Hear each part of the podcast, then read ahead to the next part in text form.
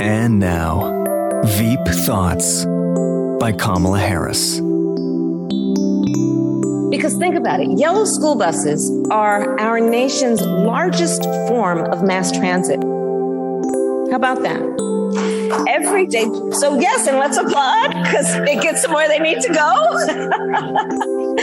and every day, then think about this in terms of the numbers. Every day in our country, more than 25 million children ride to and from school on our nation's fleet of school buses every day. This has been Veep Thoughts by Kamala Harris. Stu Does America. I hope you appreciate school buses now more than ever. You can see all of the Veep thoughts from our Kamala Harris. She's up at veepthoughts.com. BlazeTV.com slash Stu is the place to go to subscribe to Blaze TV. If you use that promo code DEBUNKED, you can get 20 bucks off your subscription right now. This is from our special that we did on Friday, Stu Debunks Gun Myths. It's one of the, I think it's the biggest show we've ever done. And that's because of you. Thank you so much for checking it out. We know the Second Amendment is really, really important and we need to protect it. And that's why we did the special. Hopefully it's there for you to kind of refer back to whenever you get an annoying argument with one of your friends about guns, and you can say, no, no, no, no, no, this is the truth. Don't try that crap with me. I know what's going on. Uh, NBA star Jonathan Isaac is going to be here uh, with us in a little bit to tell us why he stood up against BLM. Uh, we'll talk gas prices as well, and that's kind of part of what we're going to do here as we start by doing Biden's dying economy. There's a new poll out today about inflation. 28% of Americans approve of Joe Biden's handling of inflation. And you might say, gosh, how did he get that number so high? and that would be completely an understandable instinct. What I thought was, is it possible that 28% of Americans don't know what the word inflation means? because that's the only possible explanation why you would approve of what Joe Biden is doing. And what's hilarious about this poll is that 28% isn't his worst number. His worst number is actually gas prices, and that's at 27%. So there's 1% of people who are like, look, he's really screwed this up with gas prices. But inflation, you know, I think he's doing a pretty good job. What's fascinating about this is there's a there's a way you handle crisis as a president of the United States. And you know, the masterclass in this honestly was Barack Obama. And what you do when you are coming out, you're in the middle of a, a crisis, he's in the middle of the financial crisis, and we're now like three, four years in the financial crisis, and everyone's like, gosh, aren't we supposed to bounce back at some point? Like, it wasn't isn't this America? Like we're supposed to come back after a recession. It's not supposed to last forever. And he would just continually say a version of this. Look, yeah, I know things suck right now, but Bush, you know what I'm saying? Remember that guy? Uh, he sucked. I'm doing the best I can with a bad hand, right? This is a terrible, terrible situation. I was I inherited this from Bush, and it's Bush's fault. It's not mine. I could run this show until the year 2029, 2035, 2085, and it would still be Bush's fault. That's the way he handled it. It's not really the way Joe Biden is trying to handle this, though. He's doing something completely different, and it's perplexing to me. Watch Joe Biden try to talk to you about the state of the economy. Part of the reason I ran for president is because I was tired of trickle down economics. It doesn't work. It doesn't work. My plans are to produce the strongest, fastest, most widespread economic recovery America has ever experienced. What? With record jobs, new record small businesses, and wages rising. What are you talking about? It's the foundation for an economy that works for working families. You don't believe that, do you? Because of that foundation, we're better positioned than any country in the world to overcome global inflation that we're seeing and reach a new chapter of stable and steady growth. Are we? So let's come together and focus on what's matter, on what matters. On what's what? Let's build on the extraordinary progress we've made. Let's continue to build this economy from the bottom up and the middle out. When that happens, everybody does well, including the very wealthy. Oh, you see, he cares so much about the very wealthy. He cares about everybody. maybe not you, but he cares about everybody else. Let's put it that way. Uh, did you get the tone of that though? That tone wasn't, wow, we were, help, we were dealt a really bad hand and we're doing our best. I know it sucks right now. We'll get through it. But, you know, really, it was Trump's fault. That's not what he's doing there. He's just telling you it's great. Like he's just saying, you know, this con- continual series of catastrophes around you all the time since I showed up into the, into the White House. All that's wonderful. Everything's going great. You can't imagine it being better. I mean, he really said it was the most widespread economic recovery American America has ever experienced. Does it feel like that to you? This is insanity. Here he is again. This is uh, from I mean, I don't think it's a coincidence. It's from April 1st. But listen to this bizarre telling of our economic history. Over the course of my presidency, our recovery has now created 7.9 million jobs. More jobs created over the first 14 months of any presidency in any term ever. And that's striking. Uh, it is. It's like you've been you've been struck in the head with a brick to believe that. That's it's that kind of striking, but I don't think it's I mean, does anybody believe that? You, you have to be insane to say that in front of somebody. Isn't there an internal part of you that says, oh gosh, this feels weird. I know I'm lying right now. Isn't there any part of you that has that? I mean, I, I know if you're ever like fibbing to someone, you're telling your kids something that's not 100% true. You have that weird twinge inside of you. It's like, eh, I don't, I'm a little uncomfortable right now. Biden doesn't seem to have that whatsoever. To be able to say that in front uh, of, of, of, a, of a crowd and to a, to a press that's supposed to be, in theory, skeptical of you has got to be difficult to do, but he just powers right through it. He's got those Hunter Biden genes now, doesn't he? Um, this has been a bizarre, bizarre last couple of years. And we were told sort of at the beginning that inflation wasn't real at all. And then we were told it was transitory. And now we're told it's super duper transitory. Like it's transitory to the point of at some point in the next 50 years it might end. That's the transitory we're talking about now.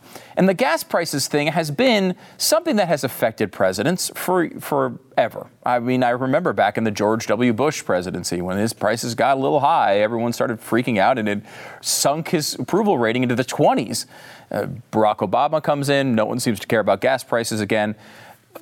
Donald Trump leaves office with gas prices very, very low.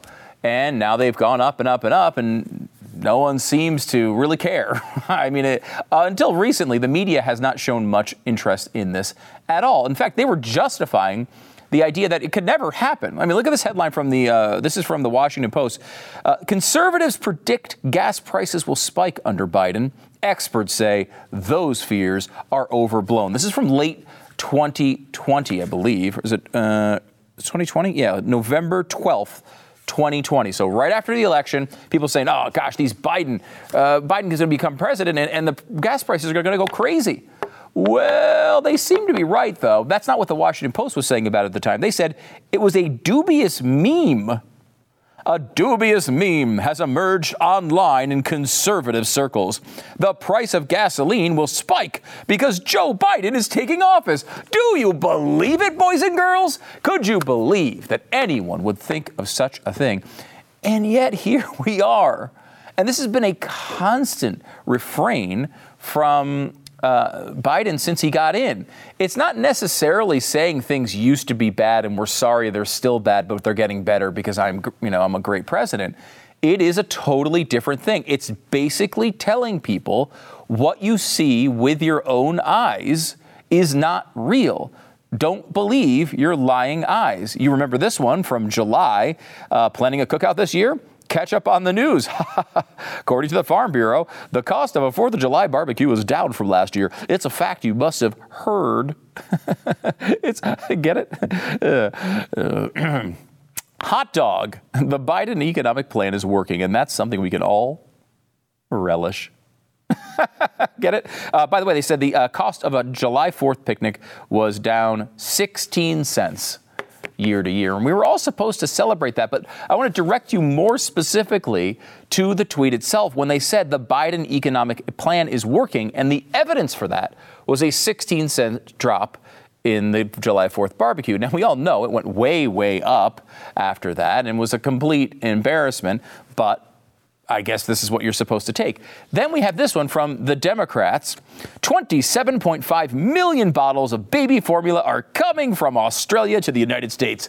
Thanks, President Biden. Yeah, you did it, big guy. You know the thing we've all taken for granted that we can feed our infants? Wow, some of people might continue to be able to do that because you took extreme uh, action and used a bunch of our money to make it happen after you blew up the entire market for this product and continue, by the way, uh, to eliminate the, uh, the, the overflow from other regions on Earth who are not having this problem at all. This is like an America, uh, America only. See, we're the best, top of the list, biggest baby formula shortage in the world. Congratulations, everyone. We're setting all sorts of new records. And then we had this one, which was always fascinating to me on gas prices. U.S. Uh, form, uh, regular, uh, regular all formations gas price uh, from, again, the Democrats who say, thanks, Joe Biden. And you see this chart, and it goes from $3.40 over a two week period down to $3.38, a two cent drop per gallon. And they zoomed way in on this map and they wanted to make sure you saw that two cent drop. So we decided to do a little bit here, a little, a little bit to help the Democrats. People say we're not, you know, bipartisan. We wanted to help the Democrats here, so we decided to make the entire chart for them and expand it a little bit. So here is the old school chart. This is what it used to look like. The two cent drop uh, in November, um, back in November 2021. And then we kind of followed it into the future. How did this wind up turning out? This prediction that it was Joe Biden's economic plan that was helping these gas prices. Right? It looks kind of like this. Uh, it looks up a little bit. It's not exactly a straight line up, though. Uh, first of all, let's show you the period which the Democrats highlighted. There it is. That is your thanks, Joe Biden part of the graph. Let's see it right here. Thanks, Joe Biden. There it is. Yes, look at that little sliver, the down two cent part of that graph. And since then, it's been up just a tad. It's so hard to see. And if you can see here as well, the Putin price hike. Now, remember, you know, they've been saying the Putin price hike forever. If you look at this chart, if you happen to be viewing on, uh, on YouTube, I'll tweet this as well at Stu Does America. But you can see there was a Putin price hike. The straight upward side of the mountain did go a little higher, a little faster, then came back to Earth and has been continuing to go up ever since. There was basically no extended Putin price hike. It went up by a few cents over a couple of weeks, a little earlier than it would have uh, normally. But I mean, this is an embarrassment. This is an embarrassment, and everyone should know it's an embarrassment, including Joe Biden. You know, here's a guy who's supposed to be, I think, the leader of the party, a politically aware individual, and yet he just keeps pushing down this road where Everyone in his administration must be, must be saying, Joe, this is not working, but he keeps trying it anyway. Look, the truth is, Joe Biden is old. Old school. He's old school. That's what I meant to say. Sorry for the pause. He's old school. He has been around the block a few hundred billion times, and he thinks he knows how all of this works. Democrats have been in office before, and things have gone wrong before. There's nothing new about that. It seems to happen almost every single time. And Joe Biden knows every time a Democrat gets into office and does a bad job, the media is there to rescue them. After all, their goals are roughly the same, and even if they're not exactly aligned, we can always agree that those evil Republicans certainly cannot be allowed to control things. But here's the, here's the thing those are the old days. Part of this has to do with the rise of digital media and the fact that they've lost a stranglehold on information. But honestly, like while I would love to give Blaze TV the credit here, we can only do so much. We could do more, of course, if you'd like to subscribe. BlazeTV.com slash Stu, promo code debunked. That will save you 20 bucks and help us do our part. But Joe Biden's problem is not the Blaze. His problem is that the mainstream media are really good at spinning Democratic failure. But these people are not magicians. Joe Biden is simply too bad at this job. The media can spin you out of a little corruption. See Biden, comma, Hunter. They can make things that are going a little poorly seem like big time wins. But they can't spin their way out of this. It's too noticeable. It's smacking people in the face every single day. When a family goes to fill their tanks at this California gas station and they see this 946 for regular, 976 for premium, and that premium's not even the full 93 octane, by the way. That's just 91. 976. When bread and eggs and meat and electricity and housing and transportation and everything else is up, up, up, up, up, there's nowhere to run. There's nowhere to hide. The media can't run interference for your societal collapse. They're not Marvel superheroes. And yet Biden is out there saying things like, We've added more jobs than anybody in the past year than anyone in history. Do you really think people believe that? Everyone remembers COVID, Joe. Everyone remembers when people like you were actively telling them they couldn't go to work. Everyone remembers the old restaurant they used to love, going uh, to get food on a weekend that is now closed down because people like you said no one could leave their house. Everyone remembers when business owners who tried to open up anyway were getting arrested for opening their doors, and people like you, Joe, were standing by and cheering it on. Comparing the job gains from the middle of the pandemic, which was caused by people like you destroying all of the jobs, uh, this is not a winning argument. It is a desperate argument made by a desperate party looking at what must be and might be the biggest wave election in a generation. And it's Joe Biden saying, just stay the course. The media will have our back. Don't worry, guys. Well, they probably will have his back. But Joe Biden is such a bad president that it's not going to be enough the left has built a structure of protection from the media that was supposed to survive any storm. It took Hurricane Joe Biden to finally destroy it.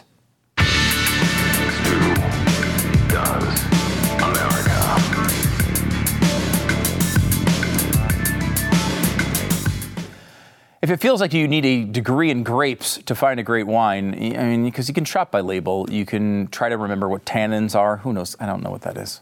Uh, you could try First Leaf instead and let them do all the work for you.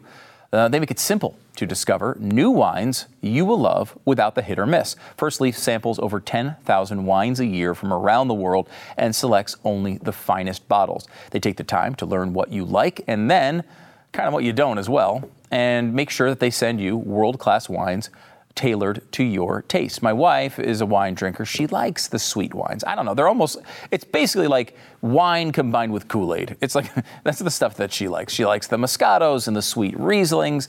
And so when we order from First Leaf, they send us either some of those or things that are near the, those areas that she also really tends to like. And if you're not happy with a wine that you receive, First Leaf will credit you for another. It doesn't get any simpler than that. There's no risk to it. Sign up today and you'll get your first six bottles for $29.95 plus free shipping. Just go to tryfirstleaf.com slash Stu. T-R-Y-F-I-R-S-T-L-E-A-F dot com slash Stu. Get your first, uh, get six bottles for $29.95 plus free shipping.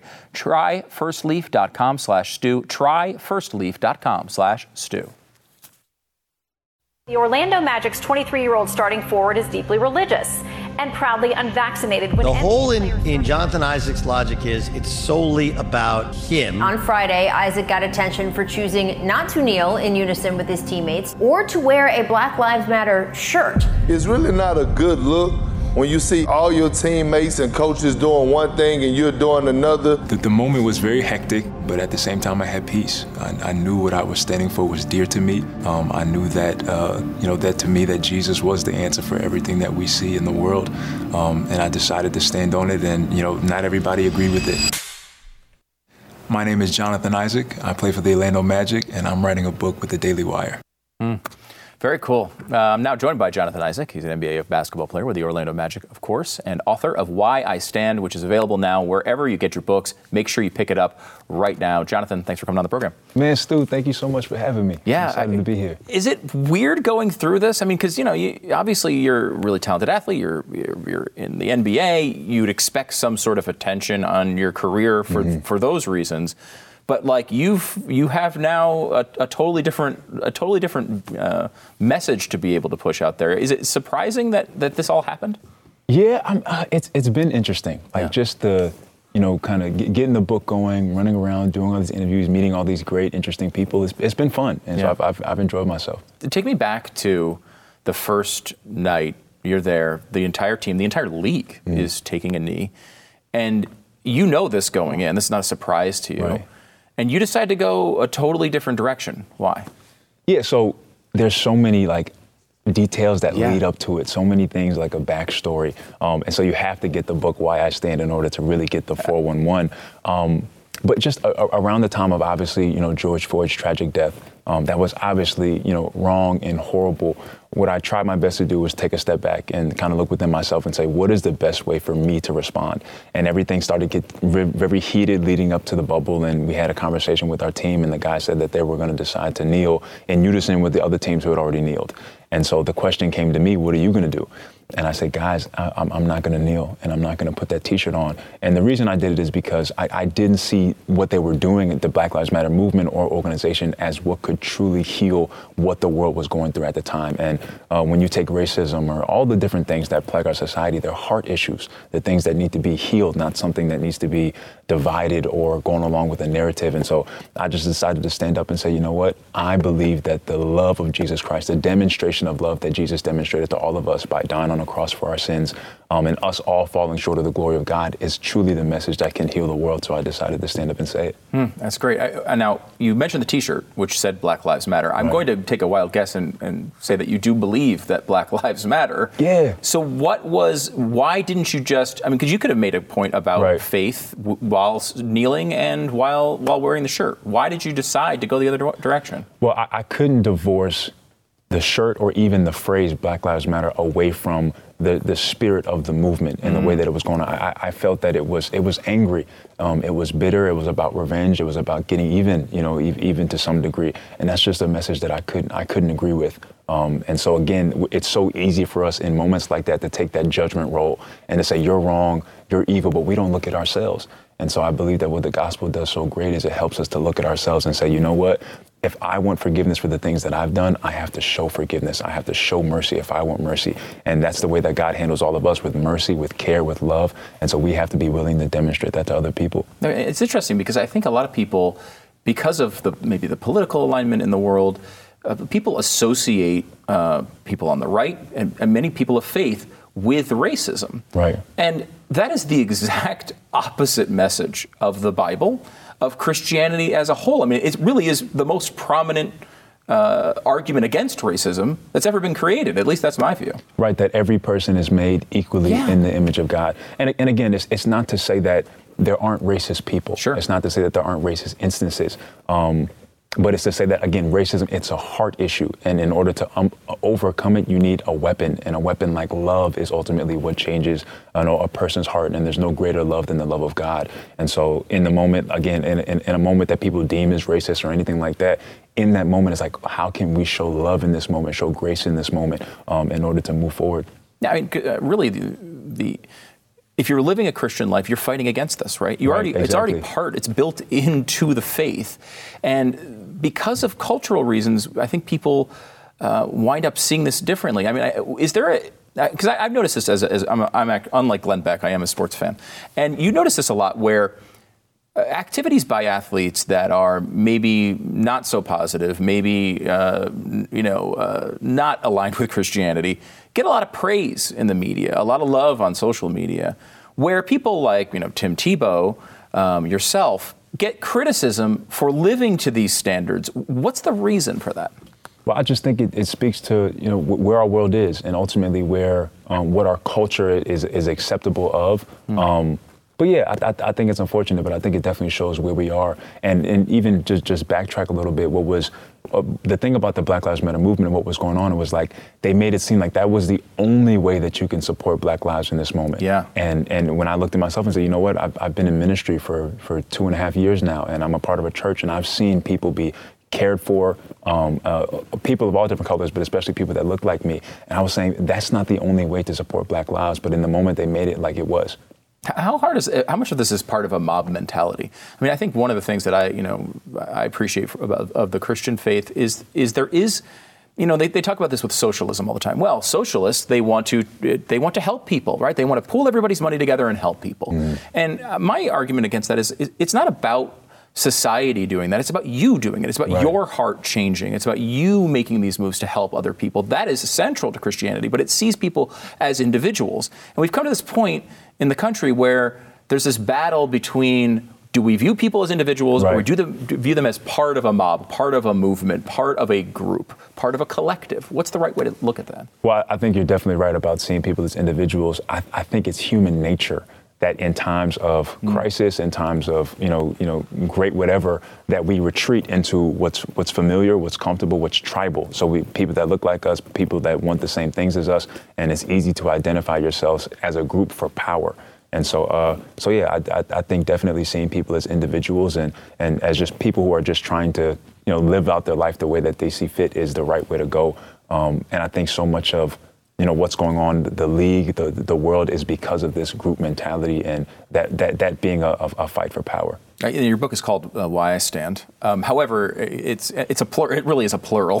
why, why, are you standing often? Because you are not afraid to stand up for whatever you believe. That's something we used to certainly praise in this country. I mean, it's certainly the the foundation of the country, right? People who stood up and came here, uh, you know, in a took a risk to come over to a mm. new land, and that's kind of the way that that the, fa- the country was founded. You took another stand uh, as a player when everyone said you had to be vaccinated.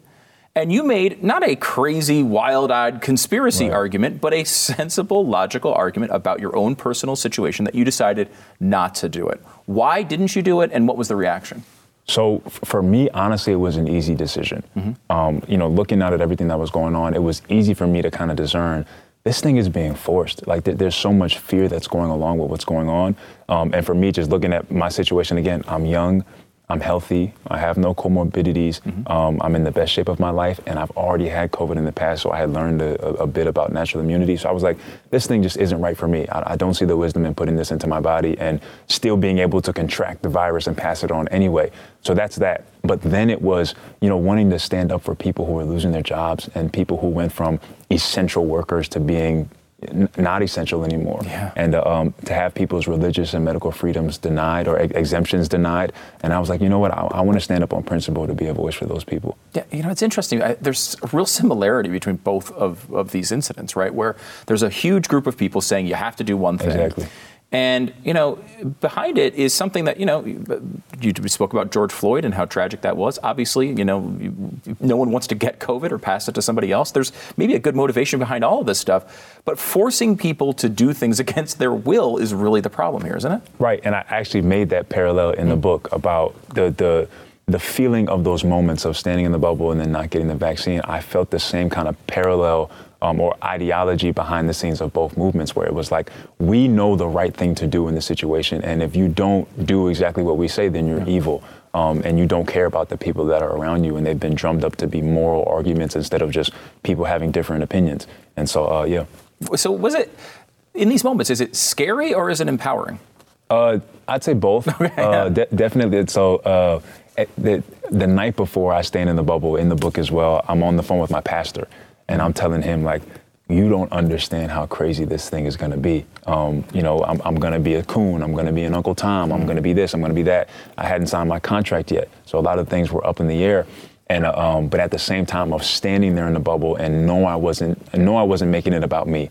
Know that I wasn't making it about politics or a side. I was making it about what can truly heal, which is Jesus. And so um, so at the same time, yes, very empowering to see the encouragement and the people reading the book saying how inspired they are and how much they love it and the story and all that is great.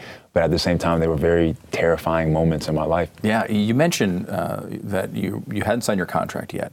there has to be a moment before this goes on where you're thinking to yourself, I think this is the right thing to do. Yes. But it might blow up my career. I might, I might, I might ruin everything that I've worked for my entire life. I mean, were you comfortable with that risk? Well, ultimately, yes, because ultimately, yes, because because I stood. But that was definitely a conversation that I had with the people around me. Um, but at the same time, a conversation that I had inside of myself. And I was saying, you know what? I, I know that this thing is the truth. And whether my career goes up in flames or not, um, I know that this is the right thing. And I know that it's what can truly heal the world because it's healed me. And so uh, I decided to go with it. But for sure, there was definitely those those moments and conversations with myself. That's like this thing, it, it, can go left very fast. You know, you had seen a bunch of people on Twitter get canceled and all oh, those yeah. different things that were going on. So uh, it was definitely scary. Well, it seems to me, from from an outside perspective, uh, one of the reasons why that didn't happen to you is because you handled it really well. Like you handled it with grace, you handled it calmly, you handled it with intellect. You didn't you didn't become this like outspoken person yelling insults at everybody. Right. You res- you not only re- asked for respect for your decision, but you also respected the other side. Exactly, and I think that I think to your point, that's exactly a part of what what would help the situation. Um, I'm sure if I came out and was just like, "You guys are all idiots for your your position," that would be that would be the case. But it wasn't. But I, I, it was pretty much, and even I have a, a, a, heated conversation with my teammates after I stood, and you know we were able to land it. Look, you guys believed in what you were kneeling for but I also believe in what I'm standing for. And I respect you guys' decision to kneel. I didn't question it. And I just asked for that same respect in return. And, and it was the same thing with the vaccine where it was like, you know, loving your neighbor is not just loving people that agree with you. It's loving people who don't. And so if you want to get the vaccine, I respect your decision, but but don't don't don't force me to do so. Hmm. Um, let me before because the book is great. It's got all this detail behind it. People make make sure you pick it up. It's something that you're really going to enjoy reading and reading all the background behind all the stuff that you've seen, uh, the, the, true story behind what you've seen in, in, online. Um, before we go, y- you were injured. You yeah. tore your ACL, right? Yes, sir. So you've missed two full seasons that's got to be tough to go through as an athlete. Like, what's that experience been like? And and do you think you're going to be back for the start of this next season? I'm definitely going to be back for the start of next season. That's great. Um, that that is fantastic. Yeah. I'm excited about that.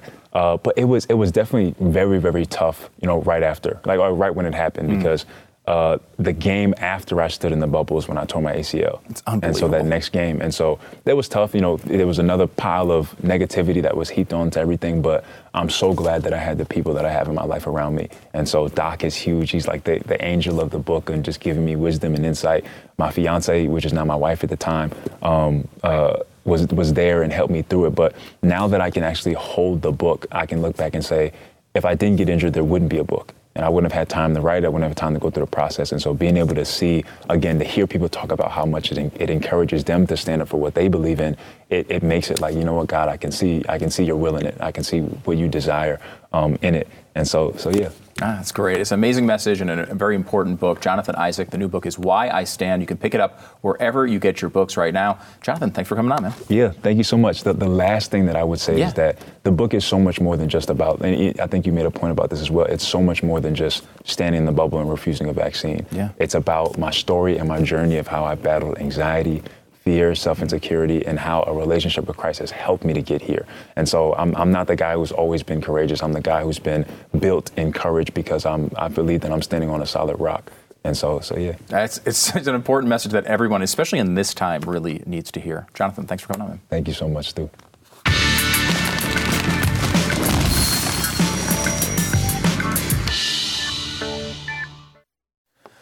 Definitely want to say thank you to everybody who tuned in on Friday for our big special Stu Debunks Gun Myths. We've gotten a great response uh, so far. It's one of our biggest shows we've ever done.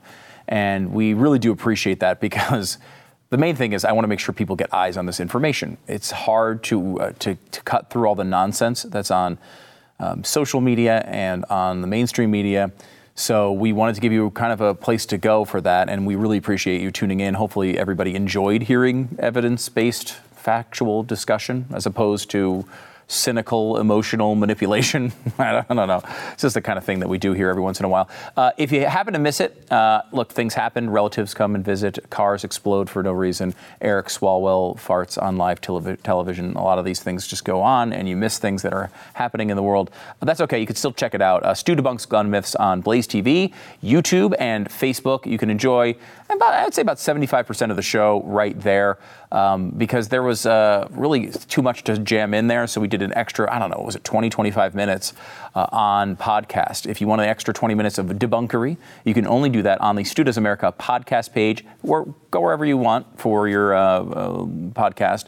Uh, check out the full unaltered show, Stu Debunks Gun Myths. I uh, really do appreciate it, and hopefully you're able to use it as a resource to debunk your own idiot friends and their idiot opinions at every idiotic opportunity. Whenever you need it, it's always there for you. Check it out on your platform of choice today and rate and review and subscribe to the podcast. Five stars is the appropriate number of stars. We have some comments from the show. Uh, statistical Stu at his best. I hope everyone watching passes this along to family and friends and pastes the link in their social media. Glenn and Stu bust their balls to get the truth out. We should be helping. Otherwise, it really is curtains for this country. By the way, yes, I'm a Blaze TV subscriber, but I like messing with YouTube algorithms.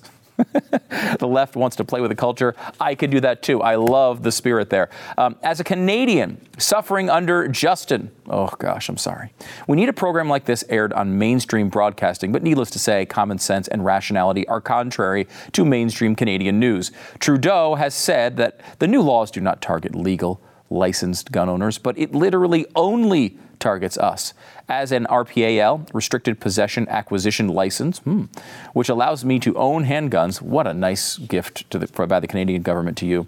Uh, I am literally subjected to daily criminal record checks. And in order to get my license, I had to take 16 hour safety course, then apply to the government with reference letters and affidavits from my wife, friends, and family members, exes too, if applicable, to swear that they are okay with me having a license. It's crazy strict and it's only getting worse. There's going to be no guns at all left in Canada very soon. Uh, William says Stu always lays it down in a no nonsense way. Keep it up. I keep seeing these emotional pleas on Facebook on the Facebook page, and they are BS. Yes, that's the biggest thing I wanted to get through on that special was people keep trying to hit you with emotion over and over and over again, and these things can be emotional, and it's not wrong to feel emotional about such a terrible tragedy, but that's not how you build policy. That's not how you build a civilization. That's not how you govern. You don't govern through emotion. You have to suck that out and understand the facts of a situation and make sober decisions. It's so rare these days. Bo writes, Stu, you are very astute. Hmm, love your show. Thank you. Uh, don't tell Glenn, but I enjoy you being on his radio show every day as much as I do him being on the show. I kind of like O'Reilly on Fridays too. Anyway, keep up the great work. And Brett writes algorithmic engagement comment. uh, keep up the great videos. This is true. If you comment, like you hopefully are right now, in fact, you could comment that exact phrase algorithmic engagement comment. That's all I need. That's, you could just keep saying that whenever you want to chime in. Algorithmic engagement comment. That is the most Stu uh, listener thing I can imagine. Just your. You're not even hiding it. It's an algorithmic engagement comment, enter. We do appreciate that. In fact, we should do this right now. Um, if you have not liked this video right now, let's all like it at the exact same time if you're on YouTube. And then the algorithms will think the most amazing thing that has ever occurred on any show happens right at this moment. Ready? Five, four, three, two, one, like.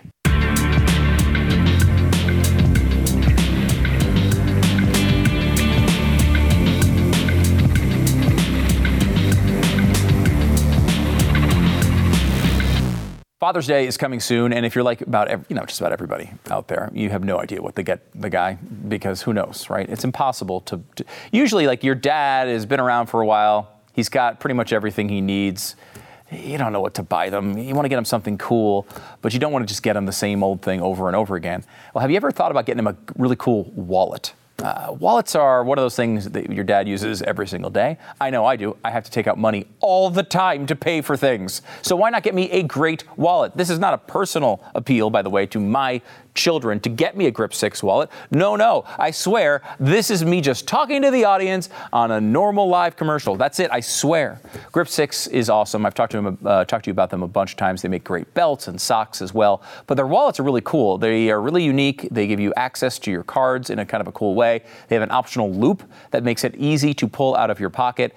And it, they have the RFID blocking as well. It's really cool. Uh, they are made from American sourced leather and aluminum, and they have a lifetime guarantee. Great Father's Day gift. Don't miss it. Grip6.com slash Stu. Use the code Stu and save 40% right now. They want your dad to be hooked up, so they're saving you 40%. Grip, the number 6.com slash Stu. Grip6.com slash Stu. Get 40% off today. About 90% of black voters uh, voted for Joe Biden, supported him, um, and now that is uh, really dropping pretty fast. About 60% now say black, uh, that uh, he is keeping most of his major campaign promises. 37% of black voters now say that he is not. Uh, 7 in 10 approve of Joe Biden's job performance, but uh, only fewer than one quarter strongly approve. Now, these numbers are obviously the best story you could possibly tell Joe Biden. I mean, this is as good as it gets for him. However, this is a major drop off. And, you know, in reality, if we get to a midterm where the president of the United States, a Democrat, is getting only 60 or 70 percent of black voters, they're going to get torched. you can tell by their actions, though. I mean, I, I keep telling this to people, and I don't think I have to sell them anymore on this idea. They are in full fledged panic, full fledged panic right now over what 2022 is going to look like. And that's because of all the, the litany of catastrophes surrounding this presidency and the fact that, like, you know, the normal inertia of a midterm election is usually bad for the president anyway. So they have everything working against them. And then they have, you know, candidates like Beto O'Rourke they're trying to act like they like. Stacey Abrams. I mean, this is not a good situation for them.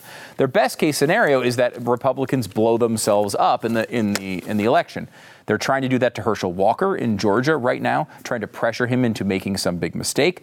Um, and they are going to do the same thing with Dr. Oz. Dr. Oz, though, is going to be the candidate. This happened over the over the weekend. Uh, David McCormick called him and uh, conceded the race and said, "Hey, good luck with everything.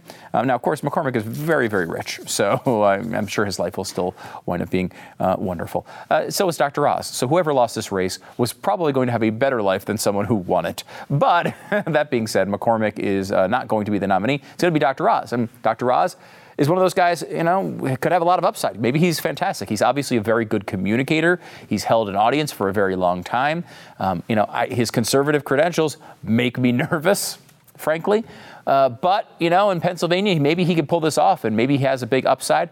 That's the hope right now. At this point, you just need to win these races so you can stop Joe Biden from putting in a terrible Supreme Court justice if somebody leaves uh, or uh, passing more and more ter- terrible, terrible laws. We don't want any of that happening. You got to get the numbers on the Republican side. And if they can do that and do well and win races like this, there's a shot at a filibuster proof majority in 2024 for whoever the nominee is, which could be game changing. So, really important races. We'll continue to watch them.